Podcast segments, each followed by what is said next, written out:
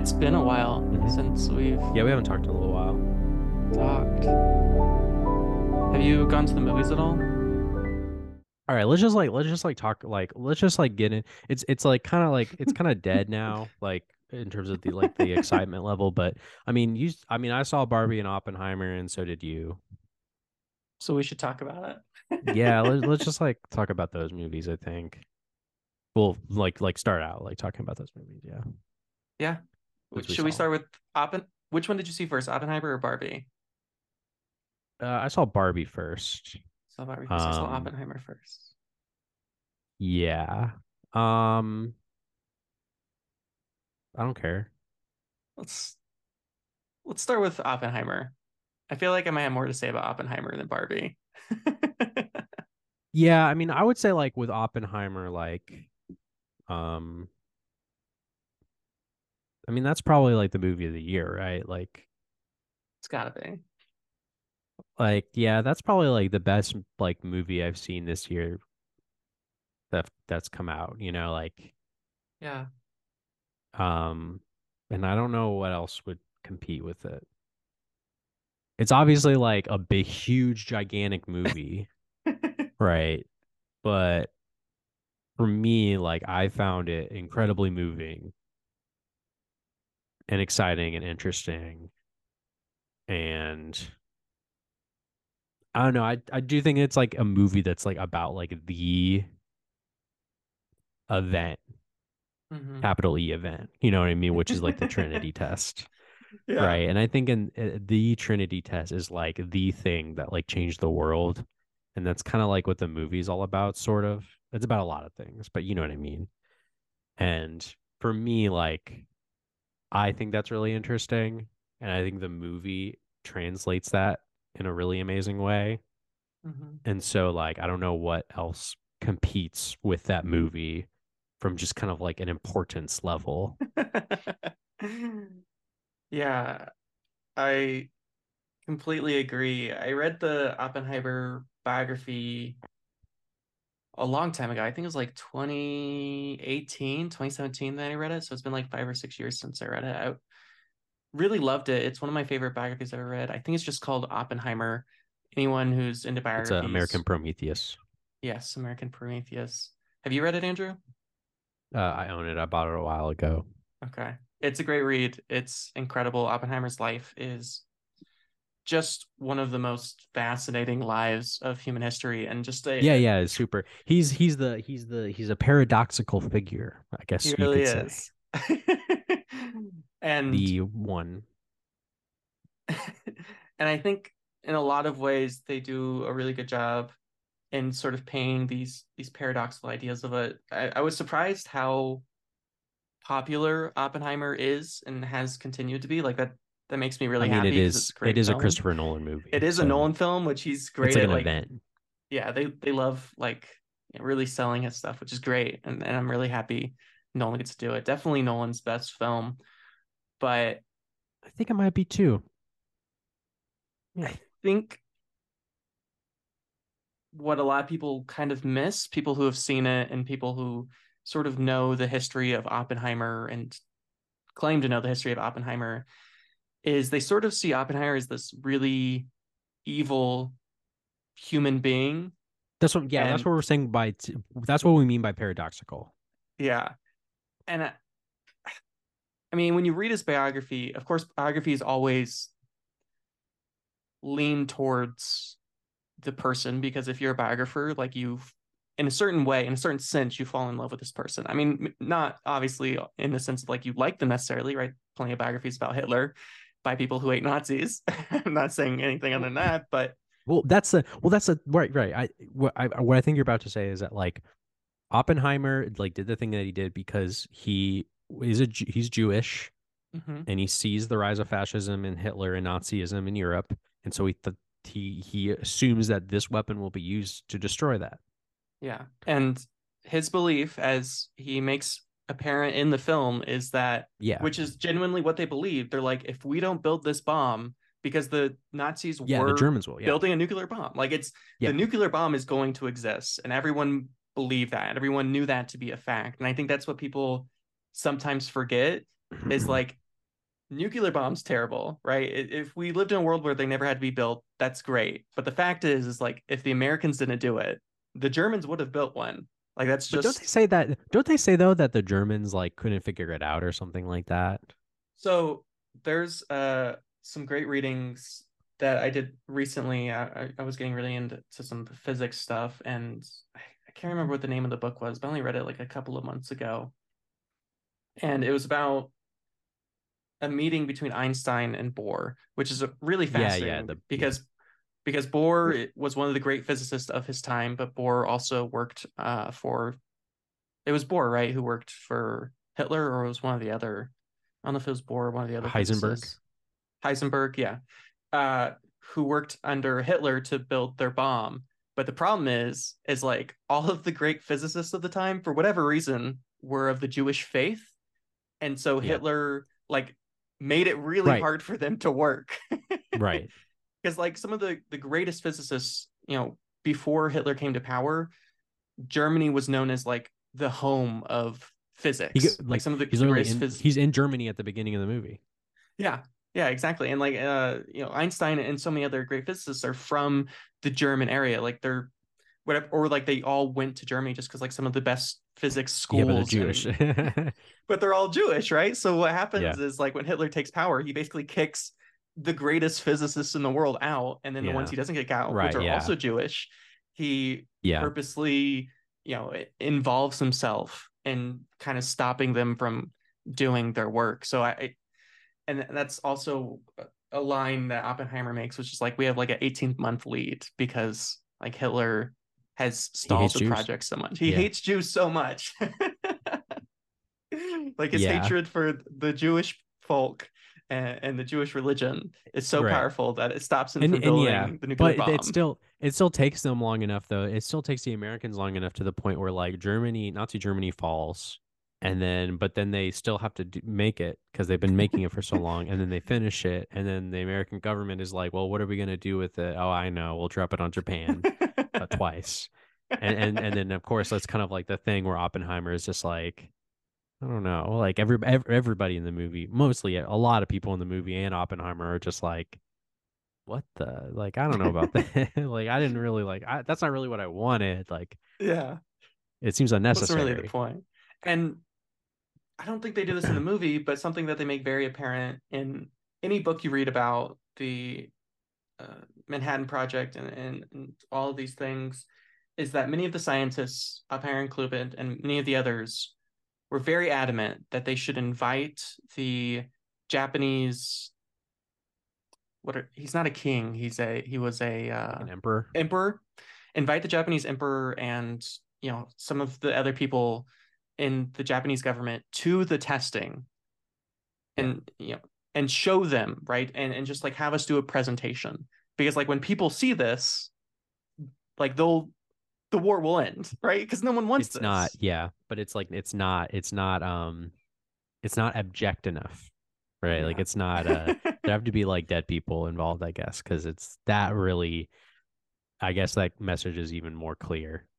What like don't they say like yeah like the first one is to show them like the power of it and the second one is to show them that we can do it again and again like yeah. that's like terrible.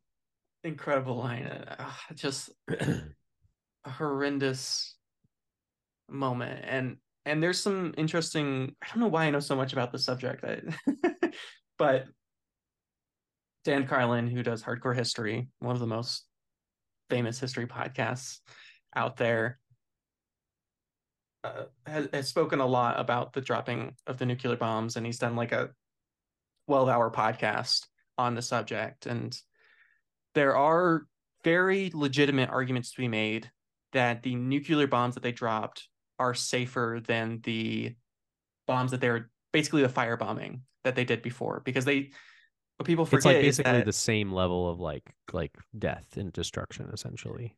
Yeah.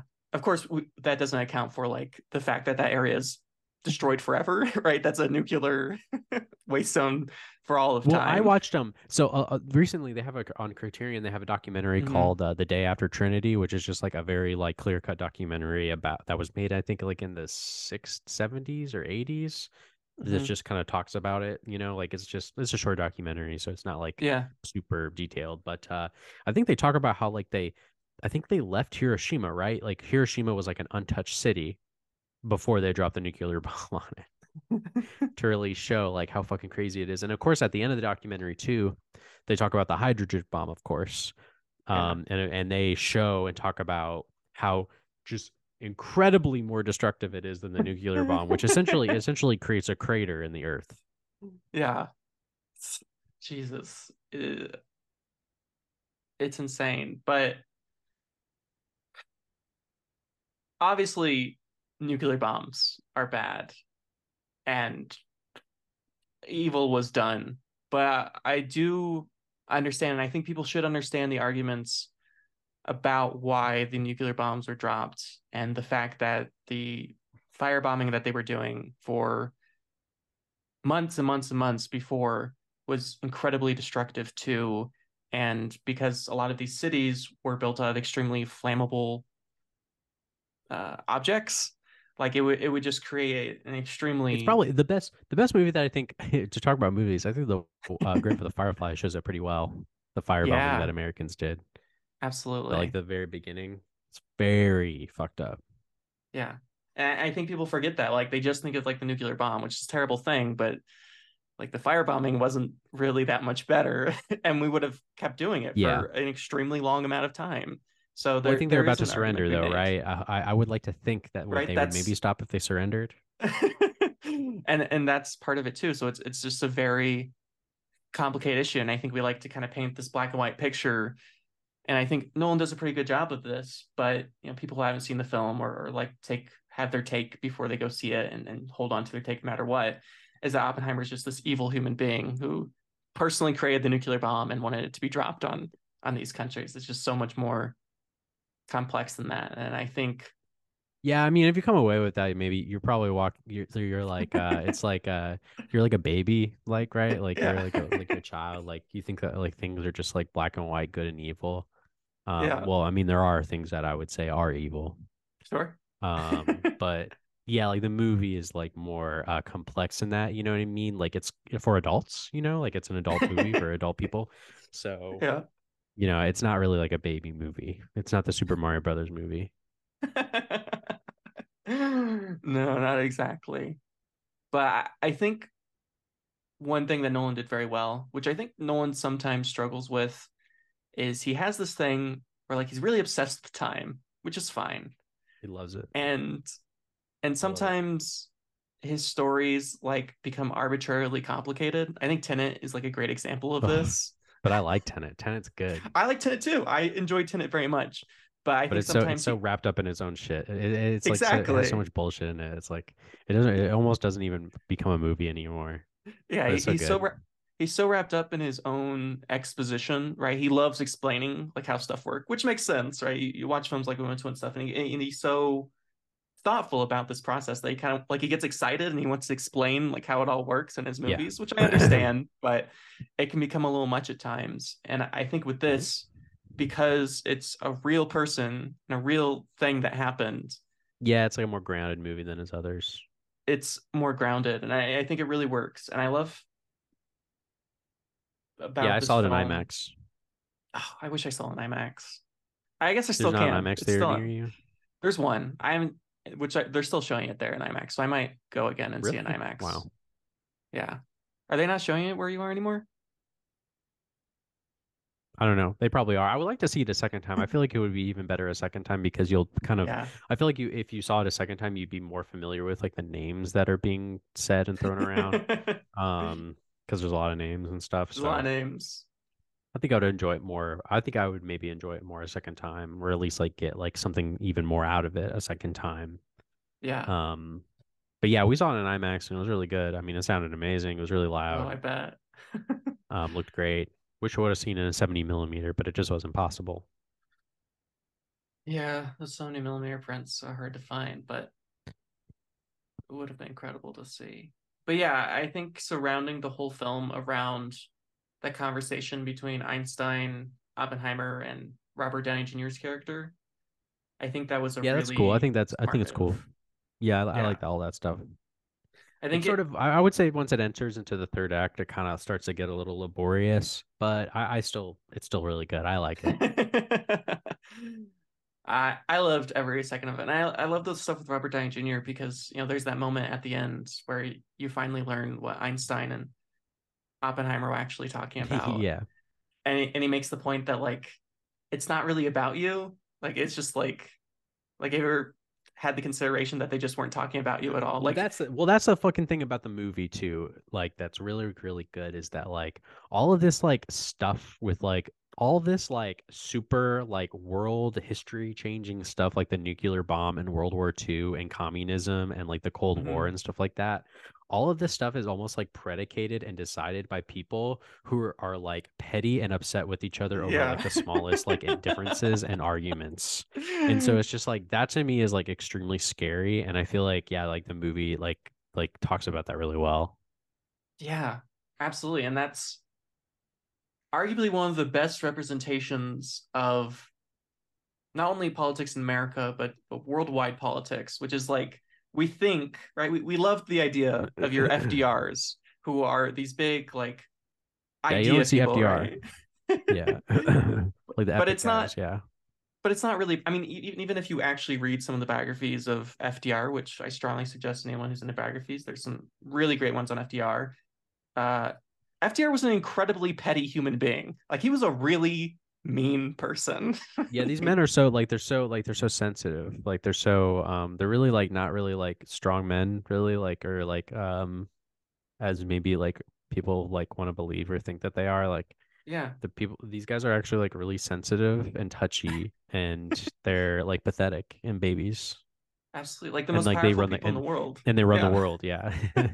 Yeah it, there's this illusion that we've created from 12 years of schooling and college too that you know the people who run the world are these powerful brilliant people. But the fact is as the film oppenheimer makes clear is like no they're just the people who run the world are just more powerful than you but they're just as petty they're just as awful. Like the reason they make the decisions they do it isn't for the better of mankind. It isn't it's so like for short it's like for short term like things and goals. Yeah, for for dumb fucking reasons. and that's just the Yeah, world we live in. Like that's just how yeah it it, is. it's a fucking awesome movie dude it's so good so good. i i, Oh really God. really liked it it's uh so it's it's incredibly impressive Yeah, I, I saw it with some friends, and I'm glad. Which was like I could either see it in IMAX or I could see it with some friends, and I was like, you know what, I'll, I'll just yeah see it with other people, in, in a packed theater too. It was I think if we went still playing in imax go see Go it by see it. yourself in imax Okay, I think I will. if you have the time I think I should have the time. Yeah, Fuck it. was a blast of film. I, I loved every second of it. I, I love the biography. I love the film. I think it's Nolan's best work. So it's just great all around. yeah it's good But then on the other hand, year. there's Barbie. Yeah, what- yeah i I also Which saw barbie yeah is the highest grossing Warner Brothers film ever. Which is kind of wild Yeah. because Christopher Nolan has only worked with Warner Brothers for almost all of his films. Oh right, and he got angry and pissed off about, how they handled Tenet. Yeah, that's funny. And they handled They could've made a so lot of money. they could have made would've a lot of money this year. more money. This year Right? they They would have made a lot of money had they, they just uh, done what he wanted. Yeah, like if they just been, like had the biggest year ever. if they had just listened to him and like released Tenet in theaters for a couple of weeks, right, just to appease him, because that's like his whole thing. Yeah. Well, They thanks to the success of Barbie, I'm really excited for the Polly Pocket movie. I'm really excited for the second Battleship movie, the Monopoly movie. I'm really excited for. I'm really excited for the uh, Rock'em Sock'em Robots movie. I can't wait for all these movies. Hasbro's back in the game, baby. That's so awesome. Or is it Mattel? Yeah, Hasbro. It's Mattel, but I, I was talking about Hasbro with like the board games and okay. stuff like yeah, that. yeah, Like, yeah, yeah, yeah, yeah, yeah. Mattel, Hasbro. Oh man, Playskool. We got to get Playskool in there. Don't you remember like the mid two thousands where Hasbro had like this big thing where they made a bunch of Yeah, they like, did the board well. They made like one. They made the Battleship movie. They did and Battleship. It failed. it failed and then they broke. I, I'm assuming like with the Barbie Mattel shit, the the the second movie that they make uh, based on the toy or whatever, it's gonna fail. Yeah. Like it's gonna Oh. not be like people are Oh, gonna yeah, it's gonna be completely like like I don't give a fuck. Like I'm I'm out of here. Like we Yeah. like we already got it the first time. Like we don't need a second one. Like yeah. So you know, Barbie movie was pretty good. Um, I liked it. I had a lot of fun. I just think it's a really clunky movie. Like I, I just think that like it has like a lot of like things going on in it. And I just find that like I, I didn't find it it, but for the most part, like it's like a, it's like it's fun. We went there like I think like in the morning or in the early afternoon on a Thursday or Wednesday or something like that. Uh-huh. And like and like there were like people there like, you know, there were That's plenty of people there and they were like wearing pink and you know, dressing up and everything. And you Yeah. know, I like to see that and that's a lot of fun. But you know, for me, not really a movie for me, but it it, it was really good and funny and um there were a lot of moments that I laughed at and yeah. Yeah, we saw it a few weeks after it came out. And so the theater wasn't packed, but there's still a good amount of people. I love seeing just how excited people still get to go to the movies, like, you know, people dressing up. I mean, even you know, weeks later, right? People are still wearing pink and very excited about the movie. I'm going I- to see- I love seeing Uh, that. I, I I can't wait to go see the Blue Beetle and everyone's gonna wear blue. Blue. Everyone's really excited. Everyone's really excited for that movie for sure. definitely. Yeah. Oh yeah. I'm so glad. It's so cool that like they're gonna like they're gonna stop showing Oppenheimer and IMAX in theaters so they can show the Blue Beetle. in Blue Beetles. A movie everyone is really excited for, like me. An only IMAX experience. I mean, there's no other way to see that movie. Yeah, I'm sure it looks really great in IMAX. I'm sure every I'm sure it's totally warranted. The extra price. yeah, I I saw the movie with Emily, which taking Emily to the movie theater, that's no easy thing to do. Like I see movie with her in theaters maybe once a year. Like that's it takes a lot Everyone to get wants to Emily to see go to it. movie theaters. So Yeah. getting to go to the movie theater, it was it was a big exci- deal. It's an event. It really is. And it was I had a lot of fun. I think it's funny. Uh I wish I'd seen it sooner just because like I heard a lot of like jokes from the movie before I saw it. So like some of the stuff was kind of given away a little early. Uh I think it lacks a bit of focus. You know what I mean? Like it, like too much stuff. Like I, yeah. I don't know. I They think like it's very they like funny. leave they leave Barbie Land and then they go back to Barbie Land. Like it's just like all this like back and forth shit is just kind of like I don't know. Yeah, I honestly, in my opinion, I don't think they ever should have left Barbie Land. I think the stuff in Barbie Land, it looks good. No, funny. okay. I think going back to Barbie Land a mistake. I like I thought the stuff was really funny when Ken and Barbie they go to the real world and they walk around and they're just like, whoa, like I like that stuff a lot. I think that's really fun. Obviously, Barbie Land is really cool and it looks great and Yeah. everything and all that shit. Um, but I like when they go. I mean, that's just like a classic thing, right? Like It's the classic move. from no, I get it's, it. it's a classic Yeah. movie thing. Yeah, yeah. Yeah, I, I, I get the trope. I'm, I'm not disagreeing with it, and I understand why they leave. I just think the stuff in the real world doesn't look very good, which is weird. But- because like, But I like that though because that's the real world. The real world looks like shit. It doesn't look like Barbie. I guess that's a good point. That's a good point. You know, I, I think of uh, Greta Gerwig's other stuff, which I really like. Greta Gerwig's stuff. She did Little Women, which I enjoyed a lot, and Lady Bird, uh, which I love. But I don't like that movie very much. which one, Lady Bird? No, I didn't like it very much. You know, I saw Little Women for the first time the other day though, and I thought it was pretty good. Um, it did make me cry a lot. Yeah, It did make me cry a lot, but I think it's mostly just because like of the story. You know, like that's just like a classic. Like, right. It's like very... the story, like the story that's baked into the movie that wasn't her creation is just No. like a good story. You know, so um, yeah. Anyway, Yeah, I didn't know that Noah Baumbach was uh, wrote it with Barbie with her, which makes sense because they write almost everything together. But it was nice yeah, to they-. I believe they are married. Yeah. So they they do all their stuff, right? White Noise has her name on it too, and they do everything in it. together. So and and she's in it, obviously, yeah. but there's stuff about Barbie I really enjoyed. I think it's a really fun movie. I think it's one of the most fun I've had in the theaters in a long time. Like other than Spider-Man Into the Spider-Verse, it's probably the most fun I've had in a movie. I just I laughed a lot. It was silly. Everyone I know who's seen it loves it. My little sister, It's a six years people old, it's a people it. pleaser movie. Yeah, it's like a people pleaser movie. I feel like it Yeah. kind of like like kind of like has stuff in it that like can like resonate with all kinds of different people no matter what. Yeah, and I, I think that's great. I think some of the speeches are a little preachy. I mean, not yeah, it's that a preachy movie.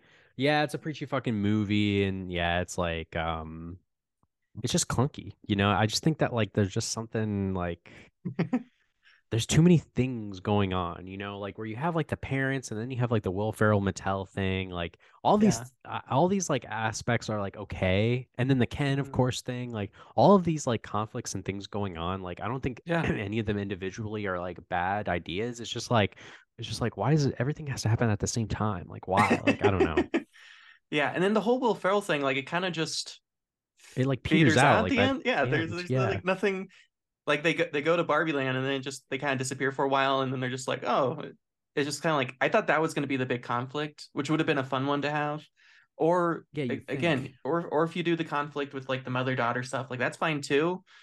But and then then you just got like the Ken stuff. It's just like there's so many. feel like it loses the vibe. It just kind of like loses itself by the end of the movie. I think like it starts out really strong. Like it starts out incredibly strong, and then like all the stuff with Barbie Land is like really fun, and then they go out into the real world, and it's like really funny, and like all they're interacting with everybody and all this mm-hmm. stuff. And then like once like more conflicts and characters get introduced, you're just like okay, like what like what are we doing? What's going on? Like what am I like? What's the like what's the idea? And it's just I don't know. Yeah, and it doesn't really feel like anything really gets resolved at the end of the movie. Like it kind of just fixes itself. Yeah. which is a little disappointing. I love the the I'm just Ken music video thing. I, I think yeah, I think really like fun. uh yeah, I think that's it's like um it's like uh like the singing in the rain thing. that's exactly what I thought. Um, I, think Greta which sure Gerwig was like inspired. specifically yeah specifically says that was her inspiration and uh you know it's, it's ironic because I thought Ryan Gosling kind of stole like the show. He's really funny. Yeah, It's ironic to say, but yeah, which of course, like Yeah, the but- one male character steals the show. yeah, like the one like yeah, but um I don't know. You know it, it's it's good. It's good. yeah, yeah. I had a good time with it and thought it was fun. I would definitely. I, I probably wouldn't go to theater to see it again, but I definitely watch it again. No, don't. No. We're not. but yeah i just i just came out a little disappointed because i just wanted it to be more focused and i think I had no high. message- my my my expectations were not high. Oh I, I know uh, i'm aware I'm I'm good, but yeah, yeah, but still, I, I still ended up having a good time. But yeah, yeah which is great yeah i just i feel like within there there's a, a strong message to be had and i feel like they kind of they kind of fumbled it and that that kind of bothers me which it it's complicated because like which I, I think the film tries to face but then also it can't really come to reckon with it which is the fact that barbie sort of is this feminist icon but at the same time it's also like creating this very specific view of what a woman is and like Yeah. and it's and for a long time barbie was very racist and it there's a lot of problematic things right with barbie it's And- it's, and it's like a product too for like it's like a product. You and know, at the end of the day right like it's a thing. product yeah so it Yeah, and I, I think Greta Gerwig does and Noah Baumbach do their best in their writing to try to come to terms with that and try to like face it. But I don't know. I, I guess in, in a sense they're kind of given an impossible task. Like, how do you make an anti-capitalist feminist movie about the most capitalist? and then it gets like, and then and then once you start like getting into that stuff, it just starts to get kind of like didactic and stuff like that, and like over-explanatory, and it's just like Yeah. okay, like. I know, you know, like I know it, I know what I know it, you know, so I don't know.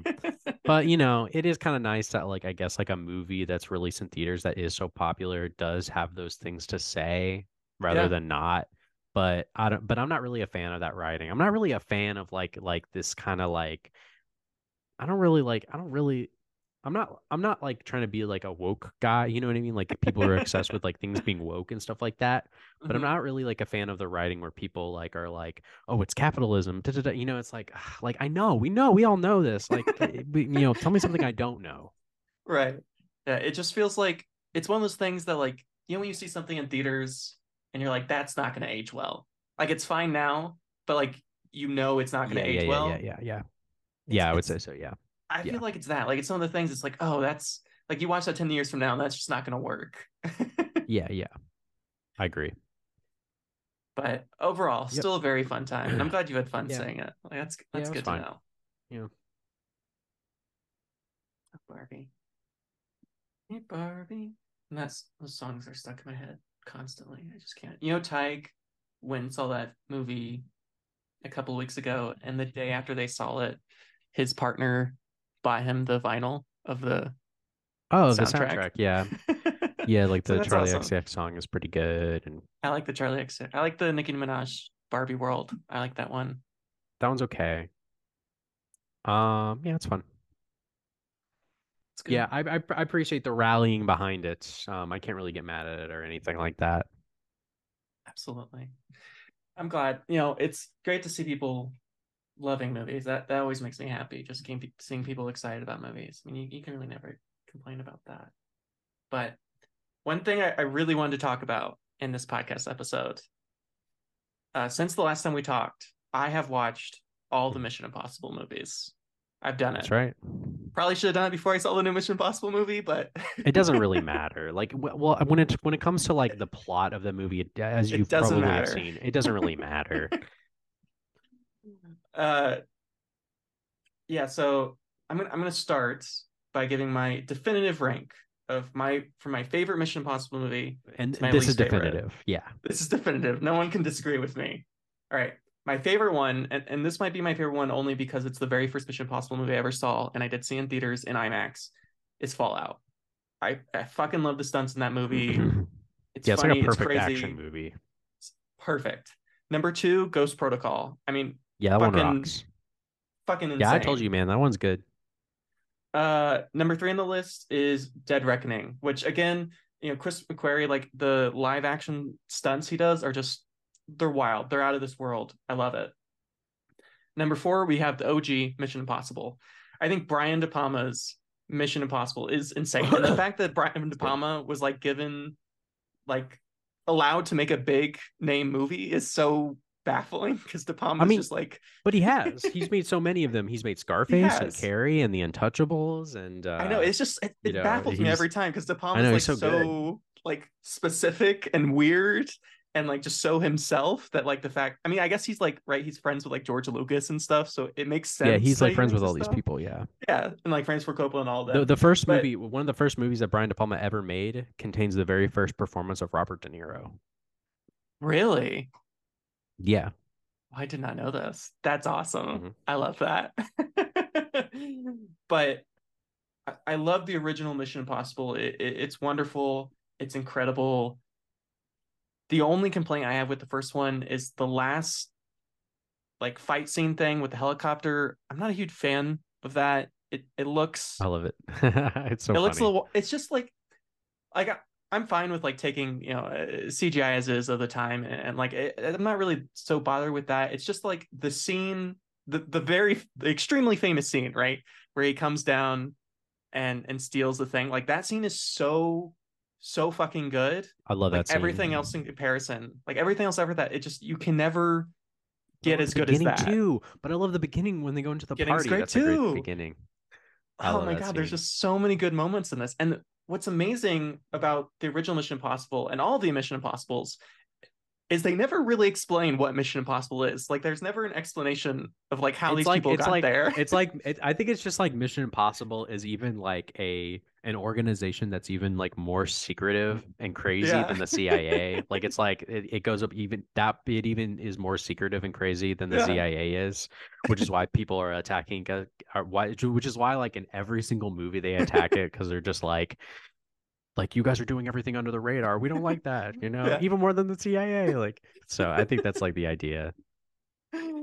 i love it it's wonderful of course uh you know, we get the the only original people that are in the original Mission Possible that stay through all of them are Luther and Ethan. But Pretty much. I love seeing Luther in all of them. Of course, in one of them, Luther's only at like the very end, which is the Ghost Yeah, Protocol, which is like it. my biggest biggest complaint with Ghost Protocol is there's no Luther. I mean, I know like Simon okay. there. I mean, like, picks I- up the role, but he, uh, Luther's a fine character. I mean, I love him. he, he he becomes he becomes more like his appearance becomes more and more like like I don't know like I don't know like especially in this new movie I feel like his line readings are just so like like yes and this is where you read the line you know what I mm, mean where Yeah. you say some where you, where you drop some knowledge you know and it's Yeah, yeah. like I feel like his part has now become more formulaic or like I don't know for sure. he's Yeah, okay It, it's great to see him in the first one because like he's such a No, different he's really character. great in the first one. Yeah, yeah, he's just like a guy. He's like I this a really cool, like slick guy, and he's not that at all. in Yeah, the he ones. rocks. But it just feels like you can't have a Mission Impossible movie without him. Like you, you, you have to have him. You really do. I guess, yeah. He just kind of like he kind of like he doesn't do a lot either. He just kind of like presses buttons on the key on the keyboard. You know what I mean? Like he does a lot, but you know what I mean. Like Yeah. he he's like they just like uh, it's just like they need Ethan Hunt to have like someone to talk to while he's jumping around. Yeah. And so he's talking has to like Simon person. Pegg and Luther like on his like thing, you know. So yeah. Gotta have so he can like so they can trade yeah dialogue and like be funny and like tell jokes and stuff so it's not just like tom cruise just like um doing everything silently or whatever Right. so yeah Yeah. Yeah. It's so he can give his moment. So that's number four. Number five is the first Christopher McQuarrie Mission Impossible, which is Rogue Nation. yeah that one's okay Which yeah, it, it's fine. I, I think there's some good stuff with it. Uh that movie by nice- like the last hour peters out though i think like the last half Agreed. hour where they're like sitting around talking a lot like what are we doing like i don't know yeah, it, it's weird because like Christopher McQuarrie's other Mission Impossible movies, like they're so like stunt heavy, and like there's all these like stunts, and of course there's that opening stunt, which is insane, right? oh Where he yeah goes on the it's plane. dope as fuck yeah that is cool It's like whoa, that is a crazy stunt. But that one definitely like towards the end, it, it gets a little slow, and I'm not a huge fan of that one. But there's still some good stuff. Then number six, uh, Mission Impossible Two.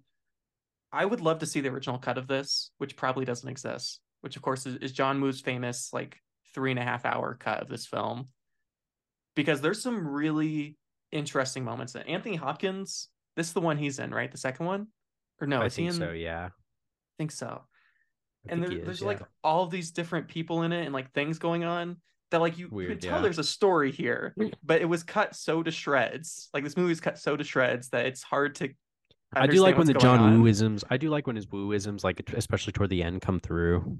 Those are amazing. I mean, the it's one of it's probably the best uh, motorcycle chase in all of the Mission Impossible movies. Yeah, the motorcycle chick's really good. Yeah, Uh, the problem with a lot of the Mission Possible movies, or um, some of some of the Mission Possible movies, particularly the first Christopher McQuarrie one, Rogue Nation, is and when I get to it, the J.J. Abrams one, which is the big problem with that one, is the use of guns. Like guns are just like guns can work well in a movie. You know, John Wick can do it well, but it's like John Woo's really the only one that can make a good gun shooting scene. Like there's very few people who do it well. And John And, Woo's really good with guns. Guns are like almost so like an extension, you Yeah. know, with them. Like yeah, like the extension of the body, unless of like a, I don't know. it's more of like a sword, right? Like a- a, samurai Yeah. sword than it is. And I I think that's Yeah. why you know those scenes work so well because like in the other movies, there's very little shooting. Like if you when you talk about Ghost Protocol, there's almost no shooting in that movie. No, Like, there really they almost isn't. never use a gun. And another thing I love about Ghost Protocol is Brad Bird like is very willing, which is the first movie that uh really they do this with Ethan Hunt, which is like he just gets fucking beat to shit. Like every time he jumps to something, he gets he's, hurt like, a lot. constantly hitting his head. Like He gets hurt. serious traumatic brain injury. That's a good point too. Yeah, by the end, he's just kind of like remember he's like his body is just like Yeah. completely destroyed and he's laying on the ground not moving. Yeah, yeah. I, I watched that too and I was just like, man, he gets really hurt in that movie a lot. like, how can you get up from a lot of this stuff? And I love that. I I love the villain, that. the villain in that movie sucks though. I would say that's like the worst villain. in Ghost Protocol. Yeah, What's They the just- vil- who's the villain in that one? exactly. You can't even remember it. You don't even And I- remember. I, saw I saw it very recently. They're like gonna blow up the city with the bomb, with the missile. Oh, Right. Yeah. Doesn't matter. It, it's You inconsequential. you don't to that even like yeah yeah. The, the- I think the villains are a little bit better in all the other movies for the most Yeah. part, E- uh, And the- especially in the third movie. Even in the third movie, yes. So so last on the list, Mission Impossible Seven. The J.J. yeah, I would say Abrams that's the film, worst one. Yeah, the third one is not very good. Who he can uh J.J. Abrams continued to produce them. I think he's Yeah, he still does. I think. involved. I think he's still Yeah. involved, which is great. Good for him. Uh, as a director, Mission Impossible Three kind of sucks. It it's not good. It's so It's too. It's too. And, and it looks too. Um. like a It looks Steven too- Spielberg. No, yeah, J.J. Abrams is a rip-off Steven Spielberg shitty Yeah. director. I was gonna say his his movies look, and this one in particular that I'm trying to say, it's there's too much um like the dark. I'm trying to think of what the word is, but like the whites are too white and the darks are too dark. You know, Yeah, it's too saturated. saturated is what I mean. It's way too saturated. yeah. And all of the action scenes in this, like it's just like people shooting at each other. It's so fucking boring. Like, I don't just- mind like some of the. I think some of the action sequences are decent. Like I don't mind like for them, them for the most part. It's just like I don't know. Um, like I I do like when they um they go to the party and they knock out Philip Seymour Hoffman. That's a good one. I kind of like that That's a great moment. I love that scene Yeah. where they where the, he goes to the bathroom. That one's fun.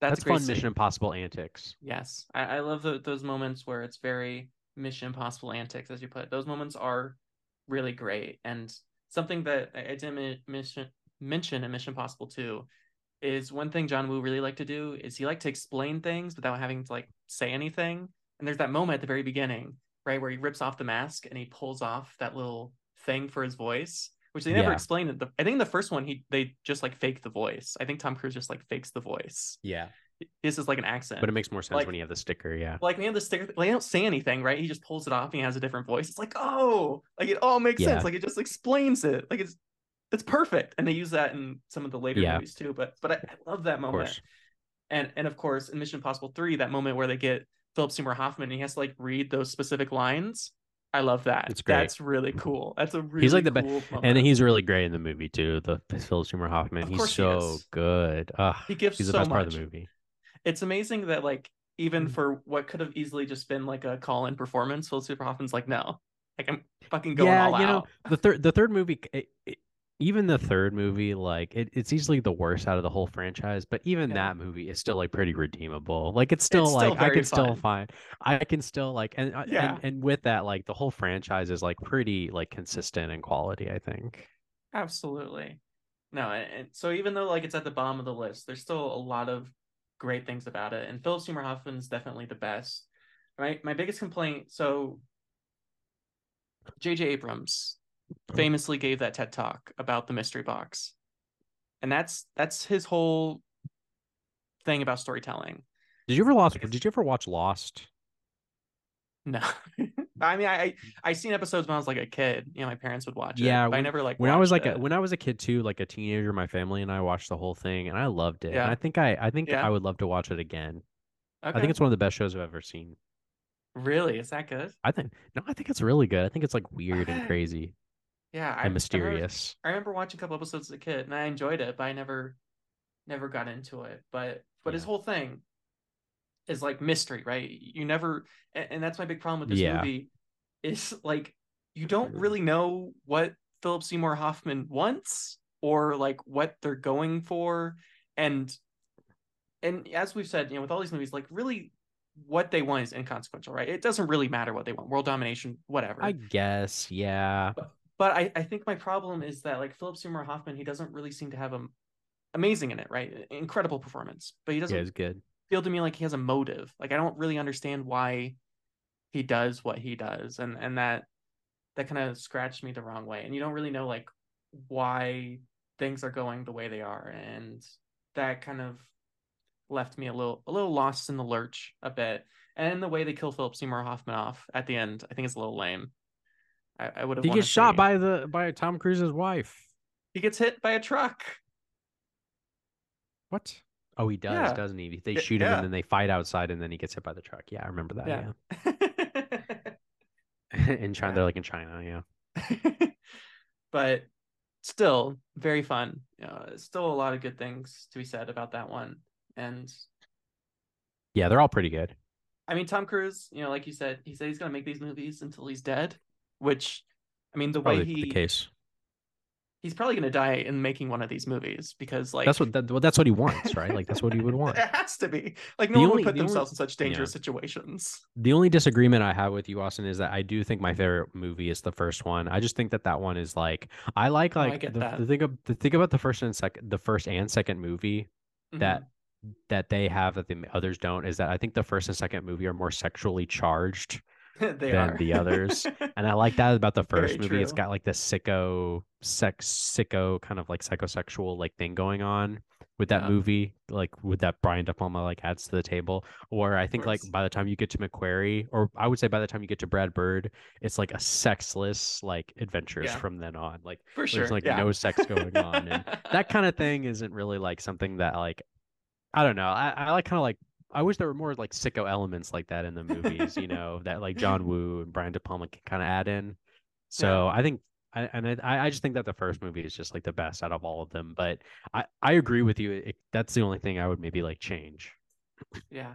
No, no, I, I understand that. And I, I kind of figured you'd be of that mindset. And I, I mean, you know, as we said, there's really no such thing as a bad Mission Impossible movie. I mean, you Yeah, watch they're all pretty good. and, and you're gonna have a good time, even if you watch the third one or, you know, what have you. Like, it, they're consistently fun. And Tom Cruise, like, he's gonna be making these until he dies, and that that makes me happy. Like, I I like you thought that Dead Reckoning Part Two was gonna be the end, and that made me a little sad. So the fact that he's just gonna keep making them forever, and it, I'm guessing it's just the end of That's crazy. run. That dead, yeah. Uh, hopefully, yeah. Hopefully, this will be the end of McQuarrie's run because I like McQuarrie, but like I would like somebody different making them. You know, so I don't Yeah, know. it's it, that's what's nice right about the first four movies is they all have a different director on them, and you know whether you Yeah. like the director or not, like you, you get a different visual style. I mean, you know, it's great to see like John Woo and Brian De Palma and even J.J. Abrams and Brad Bird all take a right a, Yeah, a hit at this. I think that's and, like, fun.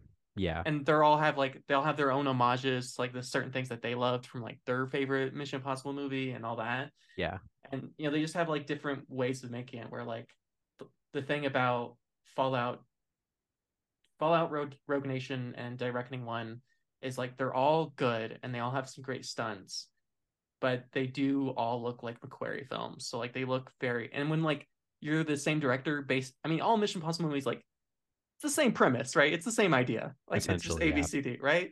So when you're the same director making basically the same movie, it's it's hard to, you know, really for them to like kind of feel like their own thing in the way that a Ghost Protocol or the original Mission Impossible or MI2 or any of the others feel. yeah, yeah. yeah. Yep, I agree. Yeah. Yeah. But that was my big thing. I, I was very so I've been focused on is watching all of those. Which was fun. It was a fun experience to have. I, I really loved. I watched one like every day for like a week. Yep. So They're good. you been watching anything else? I don't know. Um, uh, uh, when was the last time you saw Interstellar? Uh, gosh, probably when it first came out. Yeah, me too. I saw it in theaters when it came out. We were in high school, and I, I was like, I want to rewatch it. It's been a while, and uh, that movie's still good, by the way. Just to let you know, um, Oh, it's yeah? still good. I I do like that movie. People hate on it, but Yeah. honestly, like the thing with Interstellar to me is that I think it is like the probably you know as best as we can get to a spiritual successor to like 2001: A Space Odyssey. You know, just Mm, in terms of like a great space movie. I don't know. It's got it all, and it, you know, it makes me tear up. Like the like the scene where Matthew McConaughey is like looking at Of all the different like that made me cry again. And uh, I don't know. I just want to like you know shout out that movie because uh, that's a good movie. Like it's good. Like it's kind of si- it's got its silly moments where it's just kind of like man, what the fuck. But Yeah. I I I I uh I had a really good time with it again. Um, Okay. it's so it's so good looking. I don't know. It's so impressive. Yeah. Um, but anyway, yeah, like um, to kind of keep with uh with um, you know, last episode we watched Nashville, which I loved. And so I decided to like pick up the Blu-ray of another movie he did in 1993 called Shortcuts. I've heard of it. And I picked it up on Blu-ray. It's never on streaming, so I got it at Blu-ray at the library. Yeah. And um, Shortcuts is basically like the 1990s Los Angeles version of Nashville. It's um, it's uh, Okay. it, it it contains stories, um, I believe that are based off of stories written by Raymond Carver, who I'm a fan of. Oh, cool. Yeah. Um, so it's like it's like you know like store familial stories about relationships and sex and death and money and jobs and stuff like that. And it has a really big cast and um, it's over three hours long. And you know the thing about shortcuts that I think a lot of people will feel when they watch it is they're just as that you realize like oh this is just Magnolia. This is just the Paul Thomas Anderson movie Magnolia like he stole Okay. like that idea to make Magnolia. Like it's pretty much Gotcha. it's 1990s Magnolia. Like and arguably it's better than Magnolia. You know, I, I like Wow. a lot. Magnolia is good, but I mean like come on. Like I mean, that's a good movie. It's PTA. It's hard to beat PTA, even as lesser stuff. Well, you think you think PTA is better than Altman? I don't think so. I wouldn't say one's better. They're, they're very different filmmakers. But Magnolia different. is exactly like Shortcuts. Is They're like the same movie. Okay, I gotta Well, watch I mean, like. I, I shouldn't say that, but like I shouldn't say that because like both do have like different casts and different like approaches. Well, But sure. both are over three hours long. They both take place in Los Angeles. They both jump around a lot. They're Yeah. both like they both have uh, I they're similar actors. I'd be Julie Ro- what, what's her name? Um fuck, what's her name? Um Julianne Moore, you know, she's in Magnolia, she's in Shortcuts. Um, That's great. So like they have like actors that lap over. Yeah. Um Shortcuts also has like performances by um Andie MacDowell, who's really good, Jack Lemmon, Sure. um, Matthew Modine, Oh, um, Fred Ward, Jennifer Wow. Jason Leigh, like Lili Taylor, Robert Downey Robert always Jr.'s in it. Cast. Really? Oh, that's a young Robert Yeah, Downey Jr. Frances Frances McDormand's in it too. Oh wow. So yeah, incredible class. Oh, it's Lily Tomlin's back in the movie too, and she's really good. Oh. Tom Waits is in it too. I love the movie. So many. really, I was a huge fan of Shortcuts. I think it's an amazing movie. I think it's better than Magnolia, but I, I shouldn't make comparisons Okay. just because like Magnolia is good, Mhm. but I think Shortcuts is better. I think it's darker. I think it's more. It feels Okay. more real. I think the Sure. cast is a little bit better. I think the cast is a little bit less self conscious. um, Uh, I think it's like kind of a sexier movie too. That there's something like even more like um Interesting. like beautiful about it, but it's also still kind of like a scuzzy movie.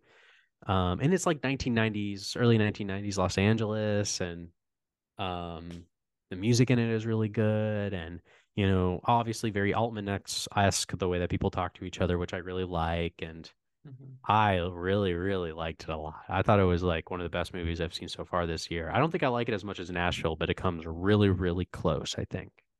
Okay. Um, you know, it's just once again, it's just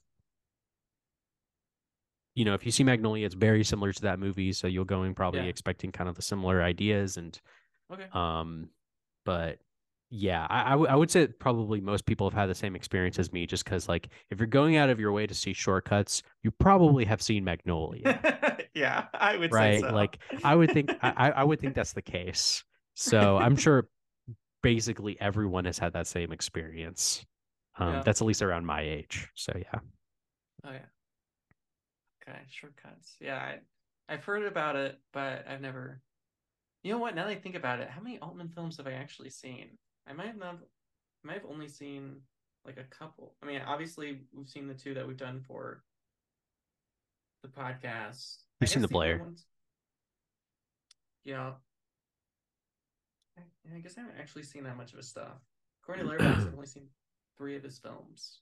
So I guess I just need to watch more Altman, which I've seen all PTA stuff, so it's easier to say like my opinion on PTA. Or I've had I've seen more than three. Yeah, but the point is I've only seen very few Altman stuff, so I guess I just need to watch more of his stuff properly. Well, I think everyone would be better off if they saw it. The thing with uh, Altman though is that like he he directed a lot of movies and he has a lot of movies that are considered pretty like not great. You know, Yeah. I think he was one of those directors who worked for a really long time, and then and he just ended up producing things that were are obviously unequivocal masterpieces. But then I For think he also made a lot of movies too that you would say are just kind of like, eh, whatever. Yeah. Yeah, he's just I mean, he's just made so many movies that it's hard not to they can all be hits. They can all be shortcuts Nashville, but Yeah, but I mean, like if you made Nashville or Shortcuts, I mean that's pretty good. yeah, you're you're good. You're in good hands. they're, they're they're so gargantuan. They have so much stuff going on in them. You know, it's just crazy. Yeah. I love that. I love it. That's wonderful. I saw a horror movie recently in theaters. Yeah, I'm guessing you saw Talk to Me. people- All talk to me. Yeah. I did. And We'll probably see that movie maybe sometime soon. I don't know. I think you should. I think you would enjoy it. I, I saw the movie and I was like, Andrew would like this movie. I mean, it's an A24 horror movie, so yeah. But I'm still I'm still curious about it. I'm very curious about it. it's not the A24E.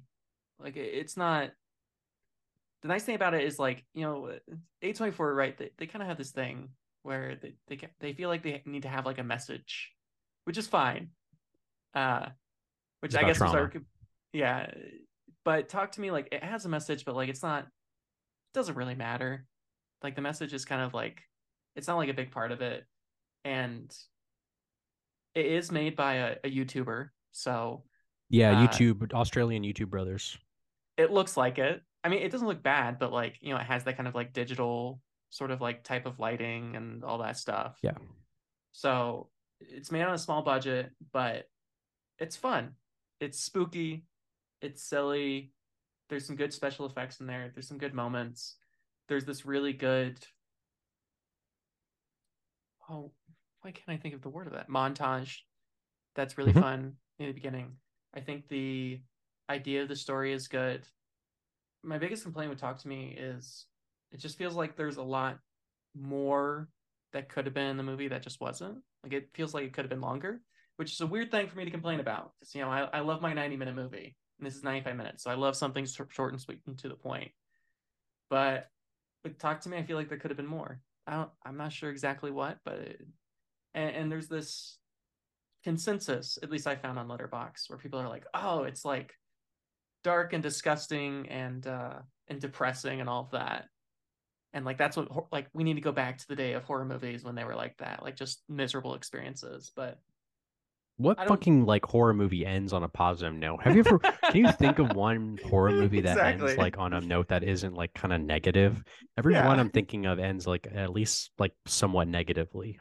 exactly, yeah. There, I don't know what they're no, t- so like- they're people are making stuff up. People make Yeah. stuff up so much like it's like, people buy it. They're just like, "Oh yeah, yeah." Like yeah on. yeah yeah that, that that seems to be but but talk to me like i think it's got some very depressing things about it but i, I think there's some like positive it, it has a weirdly hopeful ending i guess in a way i don't know i enjoyed it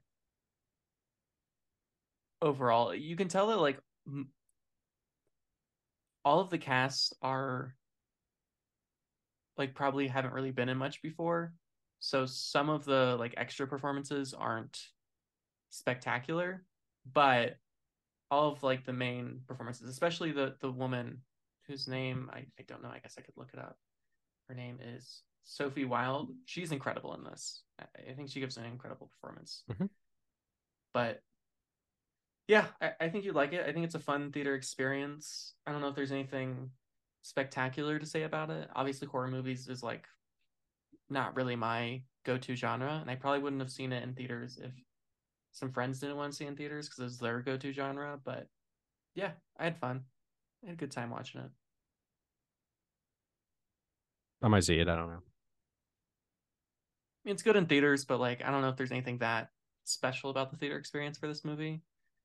Like I don't know how much extra you're gonna get than from watching it at home at night, you know, in a dark room. But it's fun. I mean, it's always fun to go to the theater, so I always encourage going to the movie theater. But Yeah. but yeah, yeah, man. And then last thing I'll mention, because this is the only other movie I watched since we last talked. I have not been watching very many movies. I'm, I'm off my game, man. I've only watched. I've like... watched a lot. Keep going. the only other movie I watched was I went and saw Teenage Mutant Ninja Turtles: Mutant Mayhem. Have you ever seen any of the movies? I watched the series when I was a kid, but I don't know if I've seen any of the movies. Yeah, I liked TMNT when I was a kid. I like the video games. I like the Yeah, um the game's good. animated one one of the animated series, not the original one. Um, and I remember seeing the first Teenage Mutant Ninja Turtles live action movie, in The which Michael Bay one? um No, before that, the uh, the It's like an the 80s one where they're they're like costumes, right? yeah, they're wearing like these Yeah, big yeah, yeah. like almost like puppet costumes to make them Yeah. look like the turtles. And you know that movie is actually like I haven't seen it in a while, and I'd like to rewatch Uh-huh. it because I remember at the time as a child thinking that it was really dark. It's like dark and and I figuratively and literally like it's it has like very dark lighting, like because they're like walking around the streets of New York City, and I don't know, like people like get beat up and get hurt, and Master Splinter is like get like gets like I think hurt really bad, and like they're really upset about it, and um, yeah, I I I I, I it's probably still really good. Probably. That's awesome. I. I, I mean, I loved the series when I was a kid. Whichever series, animated series was out when we were kids. I don't know yeah, which know what you're talking about, iteration, but I loved it. And then there's a new one, new series, anime kid series that Emily's yeah, I know what you're talking about. cousin William watches, which is very good. It's like really well written. It's funny. It looks good. It's a great like kids. It's a kids series, so like it is made for kids. So keep that in mind. But it's a really good series that I've watched a couple episodes with him that I've really enjoyed. So I was excited going into this. You know, I like Seth Rogen stuff. Uh, uh, I know it had a lot of big cast in it, and it looked like it was going to look good or at least different for an animation movie and it does. I think the great thing about this movie is, you know, talking about like 70s New York, it makes New York look really fucking grimy. Like it just looks so Okay. gross and grimy. And all the humans in this look weird and gross. And the hand drawn animation style or whatever animation style that they use for this looks great. The way they use lights is really cool. So whenever there's like a light in the on screen, they'll like use little scribbles to like show like the reflection of the light. It's really cool. It's like a really cool technique. That's just like this little tiny thing, and it, like Spider-Man into the Spider-Verse, but it's a very different animation style. What I love about this is there's just always shit going on, you know, and like they're truly using the full mise en scène. Like every single little drawing in here, like there's just a bunch of things going on simultaneously, which is I love it, and it's very different from Spider-Man into the Spider-Verse and a whole lot of different ways. But I think the drawings and animation style this looks incredible. It's amazing. It's weird because, which is also was weird when we saw the Barbie movie. I don't know if this was the case with you, Andrew, but when we saw the Barbie movie, we saw a lot of trailers for kids' movies. Like I saw I Paw remember. Patrol. I saw a Paw Patrol No, I, I trailer don't. I, in I front don't of think Barbie. I saw that. No, that's funny. Which is like I get like kids are seeing Barbie, but I don't know if anyone's taking their like I guess you know what, my sister's six and she went and saw Barbie, so it was just strange. But it was the same thing with like Teenage Mutant Ninja Turtles. Like not only did we see the Paw Patrol, but all of the trailers I saw before it were all like children's movies, which I get like it, it's children-esque, but the movie's Not pretty really. dark. I, I think it's a PG rating, but it's pretty violent. It's pretty dark. Like it, it's not. It's got a lot Oh, of like in the jokes. The Team NT movie. Yeah, sorry, the TMNT. Sorry, going back Oh, to okay. that. Yeah, all of the trailers were for children's movies. Like you had to be under the age of ten to want to go see these movies, like Paw Patrol and, and Yeah. things of that nature. I mean, not even like you know, just like all age movies. Not even like an Indiana Jones style movie. It was all just like kids animated stuff that I Baby personally movies. wouldn't want to see. Yeah, baby movies. I mean, there's actually uh have you ever heard of Blippi? Is that what it's called? That sounds familiar. It's like he's like a YouTube. He's like a YouTube person. He makes like he's like on kids YouTube. I don't know why you would know him. I know him because I have a sister, But Right, that yeah, was one of the trailers before this movie, and I'm like, who? And like Blippi. Blippi's for like two year olds, you know, like two and three year mm-hmm. olds. Like by the time you're Yeah. five, you're like, I'm too old for Blippi. So it's like, Yeah. it was weird. as a, a weird trailer to put in front of Teenage Mutant Ninja Turtles, especially because the only people in the theater were me and another man who was like in his 30s. So just That's two grown so men. cool. Yeah, because like that's the thing about Teenage Mutant Ninja Turtles. It's like caught on with it's still catching on with young kids, but they're also like Yeah. 30, 40, 50 year old men who are like, yeah, I love like it in the 80s, you know, I'll go see the new one. So but it was a good time. There's some great performances. The story's good. The characters are really gross looking like some of the mutants they look disgusting and it's great. Like it's great how disgusting they look. And all of the casting it's mm-hmm. really great. I, I really have no complaints with the movie. It's just a good fun time. It, it's not as good as spider-man into the spider-verse it's not certainly not as good as Oppenheimer or any of that, but I would say top five animated movies I've seen this year, which I guess I've only seen three, but still, it's good. I've It's fun. seen one and I don't plan on watching any others. What'd you see? Uh I just watched like Super Mario Brothers at home. Oh, oh yeah, I saw that one too. That's right. I guess I've seen four. I've seen a lot of animated movies. I think that's it though. Yeah, Super Mario Brothers. The only the yeah. Yeah, yeah, that's a baby movie. that is baby movie. I did not. Yeah. I'm good. The only uh, anime movie I'm actually like legitimately excited for is a new Miyazaki movie that comes that out this, year. year? Yeah, maybe not in theaters, but like in festivals this year. They might do. That's like is the only one I'm excited for. I'm wondering. So I guess I've never really. th- There's movies that have come out in our age, but I don't know if like, do you ever remember like a new Studio Ghibli movie coming out in theaters? Yes, I saw I one in theaters. But like, you saw in theaters when it was new, or like during like their Studio Yes. Ghibli thing. No, like a new new. one. Yeah, I What saw one it? when it was new. It was uh, the Secret World of Arrietty, Okay. With like they're the little people that run around. That one's okay, but I saw that one in theaters when it came out. Yeah, I, I know. So of course, in almost all theaters, they do the Studio Ghibli Festival every year, where they show Yeah, every theater.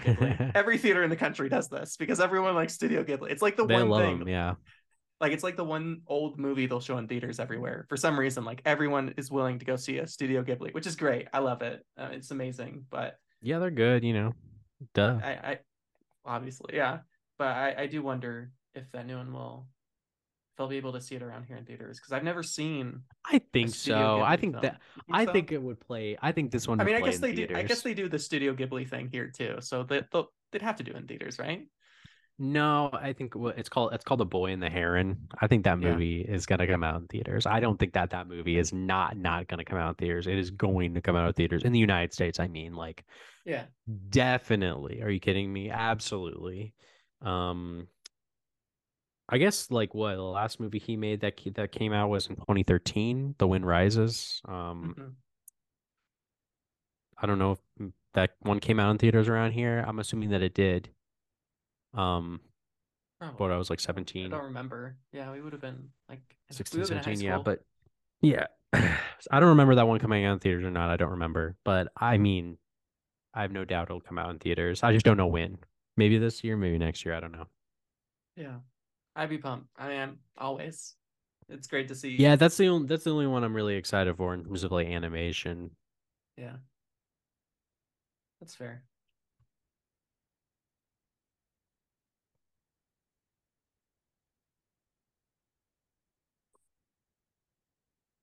Any other movies you want to talk about? Anything incredible you've seen that I have to know about? I don't know. Uh, I, I've been thinking about like Robert Downey Jr. a lot because uh, you know, he was in Oppenheimer? Oppenheimer. He was in Oppenheimer, and uh, he was okay. He was pretty good, you know. But there is kind of like this kind of self consciousness to it. I feel like because he's he was doing the superhero thing for a long time, For and so now I feel like he's like, I can remember, guys, I'm an actor. I could be a really good actor. I can do by the way." serious roles. Yeah, I could do a serious role now. I feel like he's that's what he's trying to do, and I don't really. sure, hundred I percent. it's a little self conscious, but he's good. And I saw him in Shortcuts, and he was really good. And we watched A Scanner Darkly, which is good. And he's in that movie, and he's funny. And I was thinking about him a lot lately. And um, I watched um, um, I ended up watching the documentary that he did about his dad that he's in Yeah. from on Netflix, and that was a nice little movie. It's just kind of like it's just kind of like a movie that Robert Downey Jr. obviously helped produced to kind of like sort of pay homage to his father who died who from the beginning to the end of the documentary his health declines a lot so he's like walking Yeah. around with a cane and by the time the movie the documentary ends like he's bedrid he's just stuck in bed like he yeah. he he's not going to be able to move around. he can't move around he can barely talk Mhm. and um I think he died like what last year or the year before. Um so that was like kind of like a nice little documentary about um Robert Downey Sr. who yeah, just a heavy dude. And before I saw Senior, I also saw another documentary which is also about heavy New York City dudes. Like it, I watched the, the Turn Every Page documentary, which is on Netflix, which is the Yeah. documentary about Robert, um, legendary book editor Robert Gottlieb and Robert Caro. Okay. Yeah. And it's kind of a it's like a documentary that's like about them individually, but also about their relationship as writer and editor. And they're kind of like love hate relationship. And I don't know, it's like a very specific documentary, but I like uh, you know, I just the subject is very interesting to me. You know, I, I like uh, Yeah. you know writing books and editing books and you know research and you know uh, all the shit and um you know Robert Gottlieb who died recently, very recently, like last month. Um, Wow. Robert Gottlieb, Robert Caro, they're all named Robert for some reason. Robert Downey Sr. Like I like these guys because they're heavy New. York City dudes Yeah. who will never ever exist ever again, right? Because they're like old dudes who who lived in New York City and they are just very unique artistic guys who will never exist again. And so I like both those documentaries just because of that aspect to it. That's awesome. I love that. Is Caro ever gonna finish his biography of LBJ? Um, well, Robert Gottlieb died, so I guess he won't be. He definitely won't be finishing the editing process of it. But, um, but I mean, they literally in the documentary show him working, like on it. So I mean, he's working on it. I think He's they working on it interview someone. They they interview someone who works there, and they're just like, um, you know, the last issue came out in 2013. You know that? Yeah. And I think it's like it's like, you know, like there are big gaps in between the the release The- of all these of 'em. books. Yeah. so. I mean, I know like he puts a more work into them than you know anyone I on heard Earth. uh, but they interviewed someone from like um Knopf. I think that's the publishing house that they yeah. that those books come through, and the woman and they interview like a woman who works there, and she's like, "Caro is working harder than ever." And I mean, this dude's like eighty something, so I don't know. I- I think he's working on it. Will he finish it? I just I like to to, think- die before he finishes it. I mean, Robert Gottlieb already died, so I mean, I know. That's what I'm saying. It's just a matter of it's time. getting it's getting it's getting close it's getting really close uh i like his i, I like uh, the stuff with Caro is really great just because like they talk about like his research style and Yeah. how he moved to texas to live in the town that lbj LBJ lived in. is from so he like moved there to live there for a long time to gather research and kind of like try to you know he's awesome so learning well his that was just a really good documentary and that movie is actually directed by robert gottlieb's daughter lauren gottlieb Oh, that's cool. That's and so of course there are things about robert gottlieb that you'll learn online that are a little bit unseemly and of course it's not in Ah. the documentary yeah. so of course because it's made by his daughter right. so but still but still a heavy dude heavy dudes you know just awesome sure. guys Robert Caro. You know, he he didn't publish his first book till he was like in his 40s, right? Wasn't he like 40 when he published Power Broker? I think it was something Probably, yeah. He worked on that for a really long time. And of course, like the relationship with Robert Gottlieb, of course, is very important to the editing process because what, like, he put in the power broker and it was like a manuscript that's like this big, which you can't Yeah. produce. and they're and they're like, I think Caro told Gottlieb like, could we maybe do a couple volumes, you know? And Gottlieb very wisely was like, look, it's going to be really hard to get people to read one book about, Robert Caro. I think it'll be impossible to do two. So we just got to do one, you know. And I think that was very wise about Robert Moses. Yeah. Yeah. Oh, not yeah, not Robert. Yeah, Robert Moses. Moses. I mean, yeah. Yeah. yeah. That's a good point. Yep. Yeah. It's not wrong. Which yeah, I think it's very wise. yeah, stuff like that. You know, shit like that. Like shit like that is in the documentary, and and so it's it's fun. It's on Criterion, so you probably like it. I don't okay. see why not. It's very yeah, you know absolutely. boilerplate, but it's good. That's wonderful. I mean, you know, Caro's one of my favorites. He's the reason I got into reading biographies. Was his work with the Power Broker and stuff. So I I own all of them, but I haven't read them. But maybe I'll try to like get into Power Broker and read it this year. I would, yeah, I would start with Power Broker. No, I'm reading. No, definitely, yeah. Because like the thing about the LBJ series, one no, it's huge. It's like four the, the, the, yeah, that's the thing though. It's like it's like five thousand pages. I, I own them all, but yeah, like yeah. uh, yeah, Power Broker. I'm gonna get to maybe Power Broker's a good year. start. I mean, it's it's great, and it's a good way to get into Caro because obviously, like, I mean, that's pretty much it. It's, it's like Power Broker and then LBJ. even though it's like a even though it's like a thousand pages, it's still like a condensed version good, of yeah. Caro.